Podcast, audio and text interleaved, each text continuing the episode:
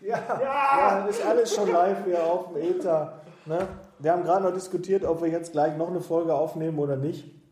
Aber erstmal sind wir jetzt bei Tag 11. Wir öffnen das 11. Türchen. Wir haben die 11. Folge von unserem Podcast 24 Recruiting-Tipps bis Weihnachten. Ich bin immer noch da. Ja, der Kamil ist immer noch hier, sitzt hier fit wie ein Turnschuh. Und Tag 11. Was haben wir überhaupt für ein Thema? Vorgehensweise mit den Bewerbern. Vereinbare Struktur. Gibt dem Bewerber einen roten Faden. Nachhaltigkeit. Aber da gibt es gleich mehr von. Dann drückt er einfach auf Aufnehmen und dann läuft das. Ja, gefällt mir gar nicht. Ja, ich muss ja was in Tempo machen hier. Ja. Der Bewerber ist bei dir gewesen und dann sagt er überlegt sich das. Wie läuft es weiter? Was mache ich jetzt? Warte ich einfach, bis er sich das überlegt hat und dann meldet er sich? Oder werde ich selber aktiv? Daniel, was soll ich machen? Hilf mir! Ja. Ich warte, oder? Ja, warten ist nie verkehrt. Ne? Also wenn du den Bewerber nicht haben willst, solltest du auf jeden Fall noch warten. Nein, du meldest dich umgehend selbst bei ihm. Du vereinbarst eine weitere Vorgehensweise mit ihm und sagst ihm auch vielleicht auch für intern mal, ne? Wenn du ein zweites Gespräch dann nachher mit der Geschäftsleitung hast bei einem Vorstellungsgespräch, wenn es da konkreter wird, dann musst du dem Bewerber auch sagen, das ist jetzt das erste Gespräch, dann gibt es nochmal ein zweites Gespräch mit dem und dem und dann machen wir vielleicht noch einen Probetag oder so. Der Bewerber muss ganz klar wissen, wie jetzt die Abläufe sind.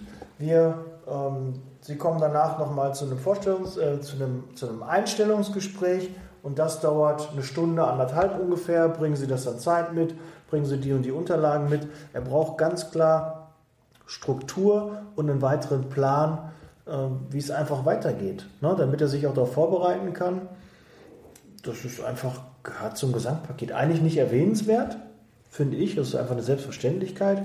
Aber ich weiß auch, dass es im Tagesgeschäft einfach auch manchmal untergeht, weil man einfach dann nicht mehr dran denkt. Ist ja genau das gleiche Spielchen wie beim Zahnarzt. Wenn ich dann einmal da war und ich habe einen Folgetermin, dann kriege ich auch mal so ein Kärtchen, da steht, in einer Woche Mittwoch um 18 Uhr hast du den nächsten Termin. Hm. So, wenn ich den Termin nicht habe, dann sagen die, wenigstens in einem halben Jahr kriege ich nochmal Post, da will ich wieder an die Vorsorgeuntersuchung erinnern.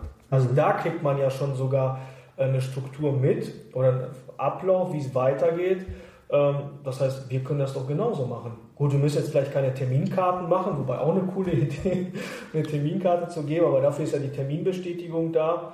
Und ich glaube, es macht schon Sinn, wenn der Bewerber oder auch der Mitarbeiter weiß, wie die nächsten Schritte sind.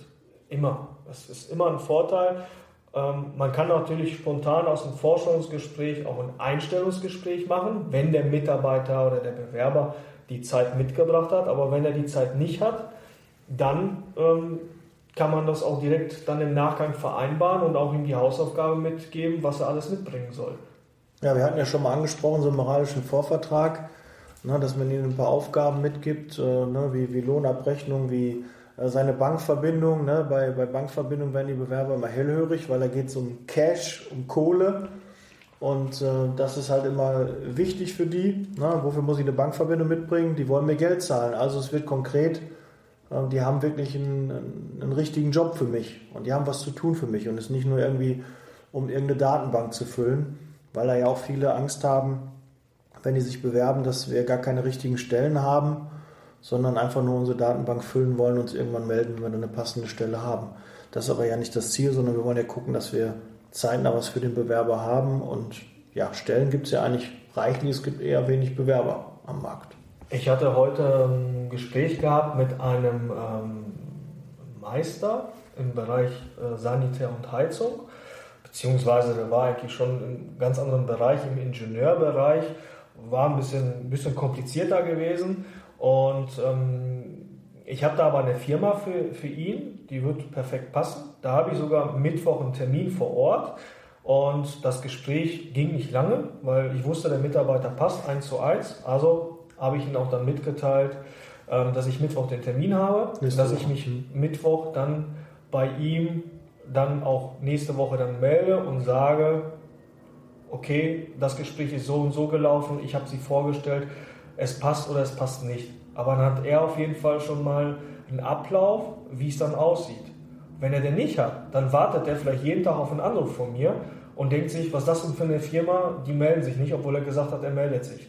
Weil jeder sieht das anders. Man sagt ja auch immer, ich melde mich zeitnah bei Ihnen. Was heißt denn zeitnah? Heißt das ein Tag, 2 Tage, 1 Woche, 2 Wochen? Wie ist das rechtlich geregelt? Aber darüber brauchen wir gar nicht zu reden. Deswegen festen Termin mit an die Hand geben und dann ist der Bewerber auf der sicheren Seite und hat auch ein gutes Gefühl und weiß, wie es weitergeht. Ja, das finde ich gut. Das ist eine richtige Vorgehensweise, was wir dem vereinbaren. Gut, ich glaube, dann haben wir für den Teil haben wir auch alles gesagt. Dann geht es morgen mit Tag 12 weiter. Ja, bin dabei.